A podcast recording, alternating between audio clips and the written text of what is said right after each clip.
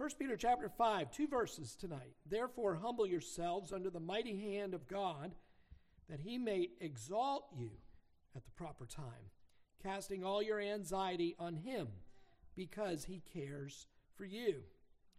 Now, these two verses come within the greater context, you'll remember, of Peter telling us that elders are to serve the church by providing oversight, not with compulsion, not for sordid gain, being an example to the flock of, of God. And Peter said this as a fellow elder. And now he turned his attention in verse 5 to younger men.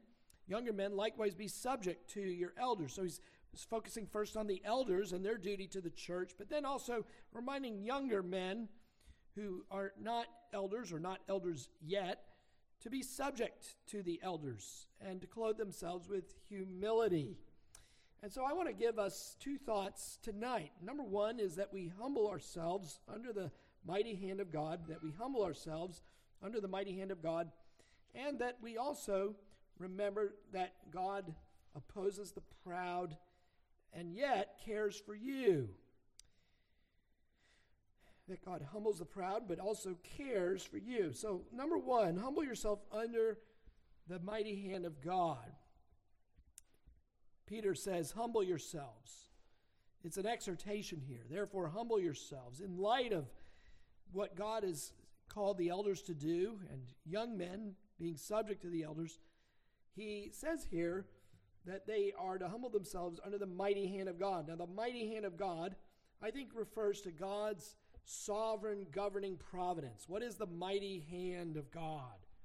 That's an anthropomorphic way of explaining the sovereignty of God. Anthropomorphic is just a fancy theological term whereby we think of theological concepts uh, in terms that we understand as men.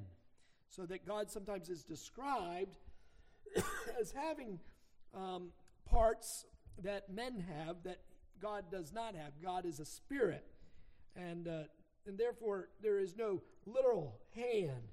And so when it refers here to the mighty hand of God, it is telling us though something. Just as a man would have a hand, the king might have a mighty hand in his reign and his rule, a strong hand uh, in his governance. God is sovereign in his governing of all providence. Everything happens according to the plan, the purpose of God.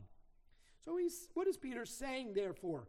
In light of the mighty hand of God, he's exhorting young men essentially to quote, stay in your lane. Stay in your lane. Stay humble under the mighty providence of God. That is, that God has put us all under authority. All of us, pastor and congregation, uh, we're under authority. Wives are under the authority of the husband. We're all under authority of the civil magistrates. Uh, we, even those who are elders, are under the authority of other elders. And so all of us are to be subject to the various authorities that God has ordained for us, whether it be in the home, in the church, or in the state. And so he's reminding young men to stay humble under that authority is probably because why? Well, it's probably because it's the temptation of young men as young bucks to want to buck authority and to uh, do what they think is, is right. What I think Peter is saying here is this that stay under the authority that God has given you at this time. And when the right time comes, he will exalt you. If you will prove yourself to be faithful, under the authorities that God has given you in your parents and uh, also in the church, that God will in due time raise you up uh, as well. We see this um, played out in Scripture in many narratives. I'll give you at least five here that I thought of, six of them. Uh, first of all, number one, Moses. You see how Moses needed this exhortation. You remember, boys and girls, how Moses really did not um, submit himself at first. He took matters into his own hand, you'll remember, and he killed the Egyptian. He, he thought the season, the time had come for the deliverance. And when he saw one of his own being oppressed, he took matters into his own hands. And I think God had indeed put it on Moses' heart that he should be the deliverer of his people, but it was not that way. And so, what did God end up doing? Well, God made Moses cool his heels for 40 years in the wilderness, tending sheep, that he might learn this lesson.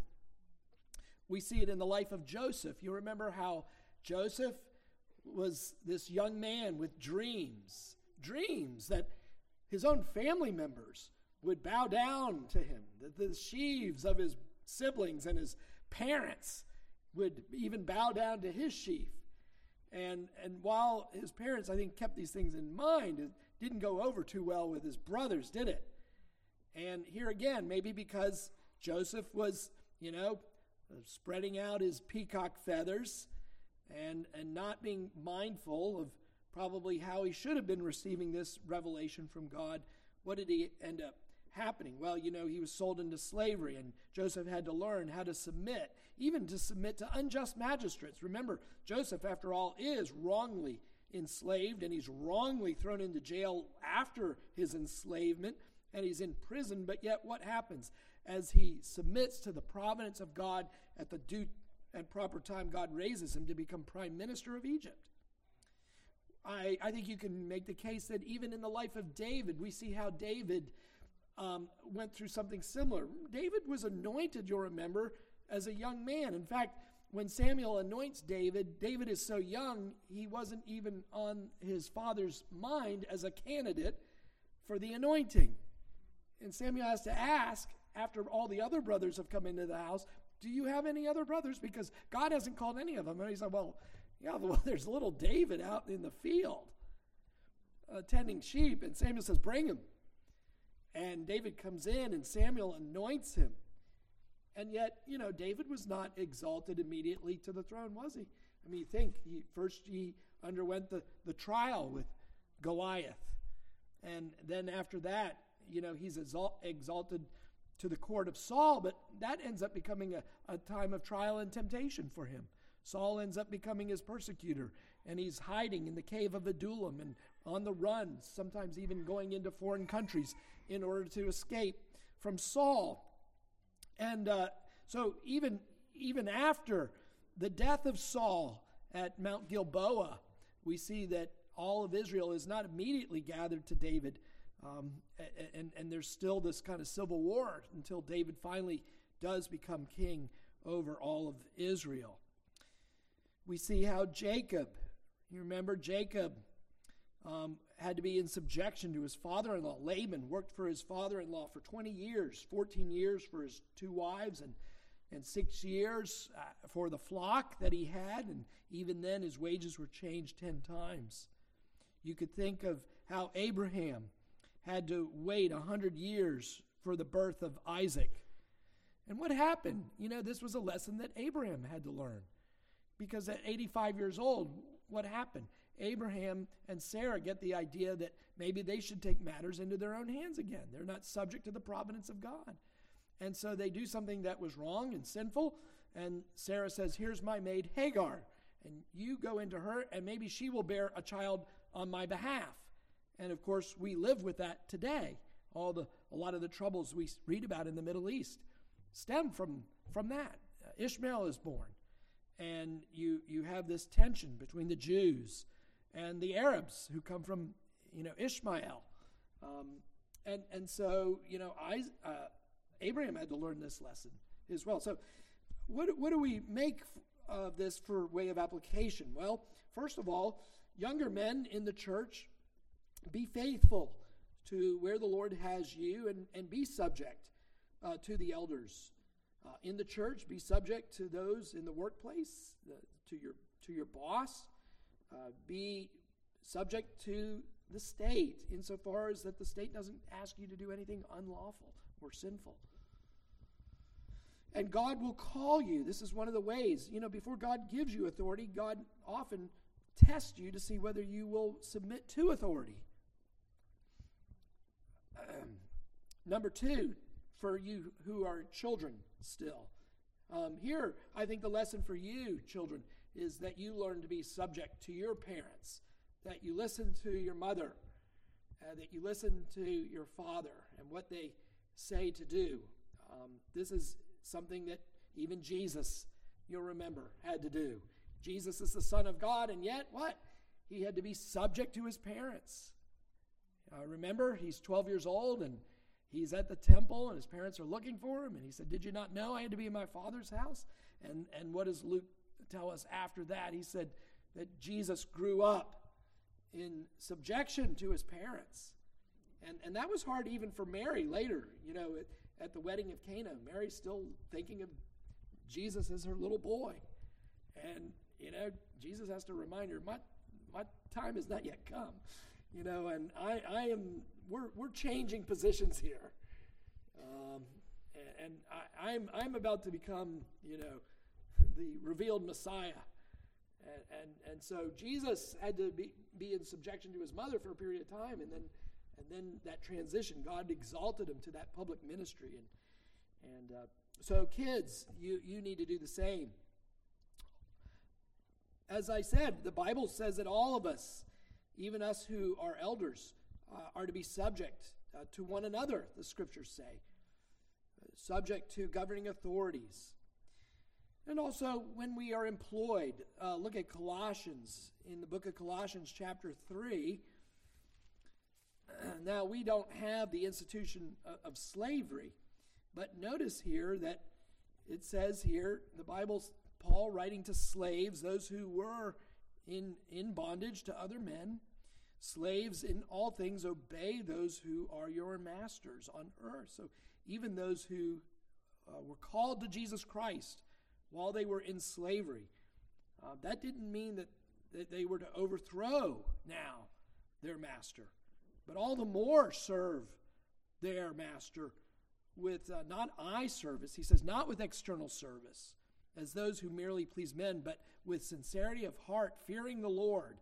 He says, whatever you do, do your work heartily, as for the Lord rather than for men, knowing that from the Lord you will receive the reward of the inheritance. He says, If you will be faithful in your servitude for the sake of Christ, you will be exalted.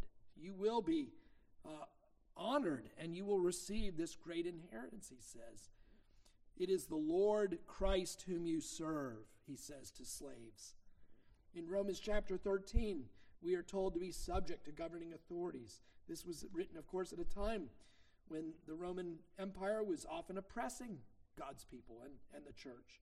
And yet, um, Paul says, be in subjection to them, insofar as they're not commanding you to do anything sinful. We're never to do offer obedience to sin. Okay, so, but in anything that is lawful for the Christian to do, we are to be in subjection to governing authorities. Now, the, the scripture says here, therefore, humble yourselves under the mighty hand of God that he may exalt you at the proper time. Now, we have to keep in mind, sometimes that exaltation may be in history, just like we saw um, with Hezekiah. We will see. You know, God will deliver Hezekiah. Hezekiah humbles himself, and he will be delivered historically from the hand of the Assyrians. Sometimes God does that for us. Sometimes God doesn't do that for us. Sometimes we have to wait for that exaltation. Sometimes we have to humble ourselves under the mighty hand of God, the difficult providence of God, maybe even, and wait for that exaltation because it will come at the final judgment. So you think about, we were speaking of slaves from the book of Colossians. Think about those who served as slaves here in the South in the 19th century and served faithfully uh, the Lord Jesus Christ as slaves, who took these verses to heart and, and served their masters faithfully in that institution. And they were never manumitted in this life, they, they were never set free. But think about the, the reward. Uh, they may be ahead of you and me in heaven uh, because they were more faithful in their institution of slavery than we are with our freedom in serving Jesus Christ. And, and so the promise, if it's not fulfilled in this life, certainly is in the life to, to come. We think of Christian martyrs who submitted unto death, even. Uh, they, they were, as Paul said, they were as sheep to the slaughter. They were as those who submitted and were in subjection even to unjust penalties. And God exalts them. We think of faithful Christian wives who submit to difficult husbands, maybe even an unbelieving husband. And you know that um, Paul says if if the believing spouse um, is in a marriage with one who is unbelieving, and the unbeliever is willing to live with her, well, then she should stay in the marriage. And maybe, who knows, God may use her to convert her husband. But even if he doesn't, um, she is to submit unto him in everything that is, is lawful. So the scriptures here um, are reminding us that we all are to submit ourselves to some kinds of authorities, different authorities, whether it's vocational, whether it's civil, whether it's ecclesiastical, or familial. Uh, we are all under various authority at time. And we should see that as part of God's providential care for us. Now notice in at the end of verse 5, which we didn't read in the text, but he says God is opposed to the proud but gives grace to the humble. And that's why he was saying therefore humble yourselves. And we need to remember that resistance to this um, is is a sign of pride in our lives. And there are many examples. It didn't take me long to list 10 of them myself in my notes here. Nebuchadnezzar, of course, was proud. He exalted himself and said, Look what I've done, how great I am, look what I built. And God, boys and girls, made Nebuchadnezzar eat grass like a cow for a period of seven years. Herod, you remember, uh, was, it, it received the praise of people who said the voice of a God and not of a man. And he received that, and he died of worms. He was struck down by God. Pharaoh resisted the word of God. When God was calling him to let the people of God go, he resisted the word of God. He wouldn't submit to the authority of God's word and servants, and ended up uh, leading to his destruction. The Roman Empire that we spoke of was destroyed because it, I think, in part, the way it treated the church. And God brought about a destruction. I think you read about it in the book of Revelation. I realize the book of Revelation is, has many different interpretations, and but uh, my own view is that part of it, not all of it, but part of it, is dealing with the judgment that God is sovereignly going to bring on Rome uh, because of the way they are dealing with God's people. And, and we see also God dealt with, that way with Israel in the captivity. David did not submit himself to the law of God, but took another man's wife and, and suffered greatly for it.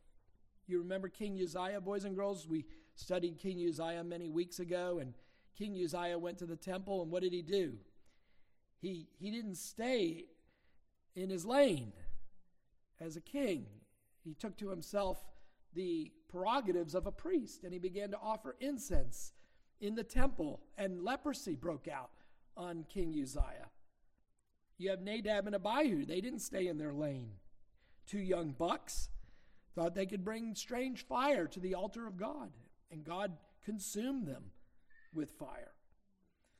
The women in Amos's day didn't stay in their lane and got proud and bossy about their husbands. Bring us some wine and he's called them cows of Bashan.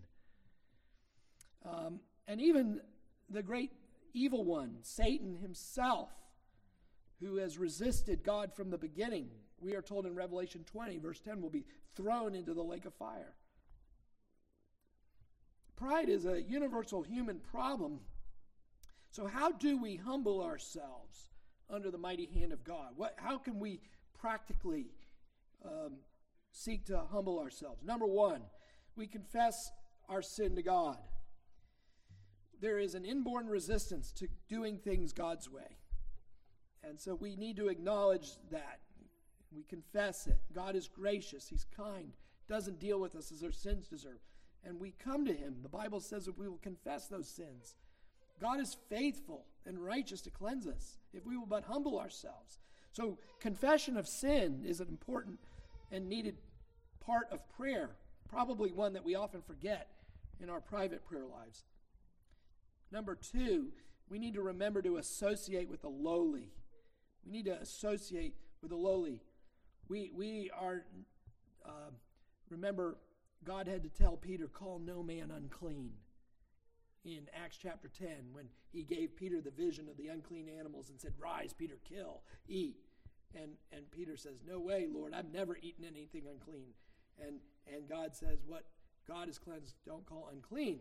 And remember, Peter tells us that the real meaning of that vision was not about food, though it applies to food, but it was about what? It was about people. That when the call came to go to Cornelius's house, Peter was willing to do so. And, and he was willing to minister the gospel. Number three, remember that everybody is an image bearer of God. Everybody you run into at the grocery store this week, at the gas station, at the mall, uh, when you're maybe shopping for Christmas, everybody that's irritating you uh, in the in the streets as you're driving to those places. Okay, they are all made in the image of God, and we need to remember they are little image bearers like ourselves, and that we are to love our neighbor. Number four, the Bible says we should seek to serve. How do we humble ourselves and keep ourselves humble? We seek to be servants. Jesus of course, came to serve rather than to be served. And as followers of Christ, we uh, want to take up the towel and the basin and learn to serve others. Number five, we need to remember the humiliation of our Savior. Our Savior is God Himself. Jesus is fully God with all the prerogatives of being God. and yet He comes as a man. He humbles Himself by taking on human flesh adding it to his deity, humbling himself. Philippians tells us even to the point of death, even death on a cross. And then finally, sixthly, we, we humble ourselves in prayer, praying for one another. We serve one another by praying for one another and bearing one another's burdens. Now, this leads me here to talk a little bit about verse 7, speaking of prayer. Peter then moves on from staying humble to what? Casting all your anxiety on Him, that is on God, because He cares for you. So we are to humble ourselves under God's providential hand, and also we now cast our burdens on the Lord. Now, how do we cast our anxiety on God? Now, anxiety is not profitable. That's why Peter's saying we need to get rid of it. I think sometimes, I know I, I have this tendency, maybe some of you do too, that if we're not worried about something, we think we're not taking it seriously enough. And so we actually worry to try and demonstrate to God uh, that we are earnest about something. But the Bible says actually that's not what God wants you to do with the worry and the anxiety the worry and the anxiety is, is to be but a goad to bring you to God, like Hezekiah this morning. Hezekiah has great anxiety about the Assyrians at the gate, and he does the right thing. He goes and he sends his delegates to Isaiah to pray, and then, as we're going to see next Sunday, he himself goes to the house of the Lord. That's what we're going to see. We're going to see Hezekiah spread the letter of the Assyrians out before the Lord at the temple and say, Look, Lord, look what they've written and, and he's going to pray. We are to put our worries on God. Um, we, we do that by writing down sometimes, if need be, what it is that's, that's worrying us, what is creating the anxiety within us. Sometimes we feel this anxiety and we don't even know why we are anxious. If you've ever uh, suffered from anxiety attacks, sometimes you're not even always aware of what it is that's creating the anxiety. Sometimes it requires a little bit of meditation and reflection. I have personally found it helpful, I'm not burdening you with this exhortation, but I have found it helpful sometimes to just write it out. You know, what, what is it that is on my mind? What, it, what is it that I'm really worried about? Uh, you know, eh, eh, eh, you're worried about, you know, maybe your kids, maybe you're worried about losing your job, maybe you're worried about something serious, and, but and maybe it's nothing to worry about at all. There's oftentimes we worry about things and then you realize that it, it, it, never materialized. You know, you've probably all experienced that. You call somebody, they don't answer. You call again later, nobody answers, and suddenly your mind is heading to West Georgia Hospital ER, right? You know, thinking surely that's where they are right now. But the Bible says that we are to what? Lay our anxiety on God. And we, we, we pray, we seek God, and we allow the Lord to carry the burden. Notice here that the, the, the scriptures say He cares for you. God cares for you. I read just uh, this afternoon a, a, comment that was I thought was really interesting. He he said if if God uh, sought you while you were a stranger, if God sent Jesus Christ for your sake while you were still outside the covenant, while you were still a stranger to Israel, how much more now that you are no longer a stranger? Will the Father care for you? He was willing to care for you when you were not yet his people. And now that you are one of his people, will he care for you any less? No. He cares for you even all the more as a father. The Bible says that even if a mother uh, should somehow, against all nature, lose her concern and care for her infant child, God would not lose his concern for us, his people. The Bible says that he dotes on us. He dwells on us. He loves us with an infinite love. It's been demonstrated in his son's death for us. He cares for us, and everything is working out together for our good. He's ordering everything for our ultimate happiness, our ultimate happiness, which is ultimately also our holiness. Uh, God is working it out for your glory, He's working it out for your salvation. And therefore, we can lay these burdens upon the Lord because of His great love for us. He will use these things in our lives to build us into the image of Jesus Christ his Son. So we humble ourselves under God's mighty hand. We cast our anxiety upon him. Let's pray together. Lord, we thank you, Lord, for our lesson tonight.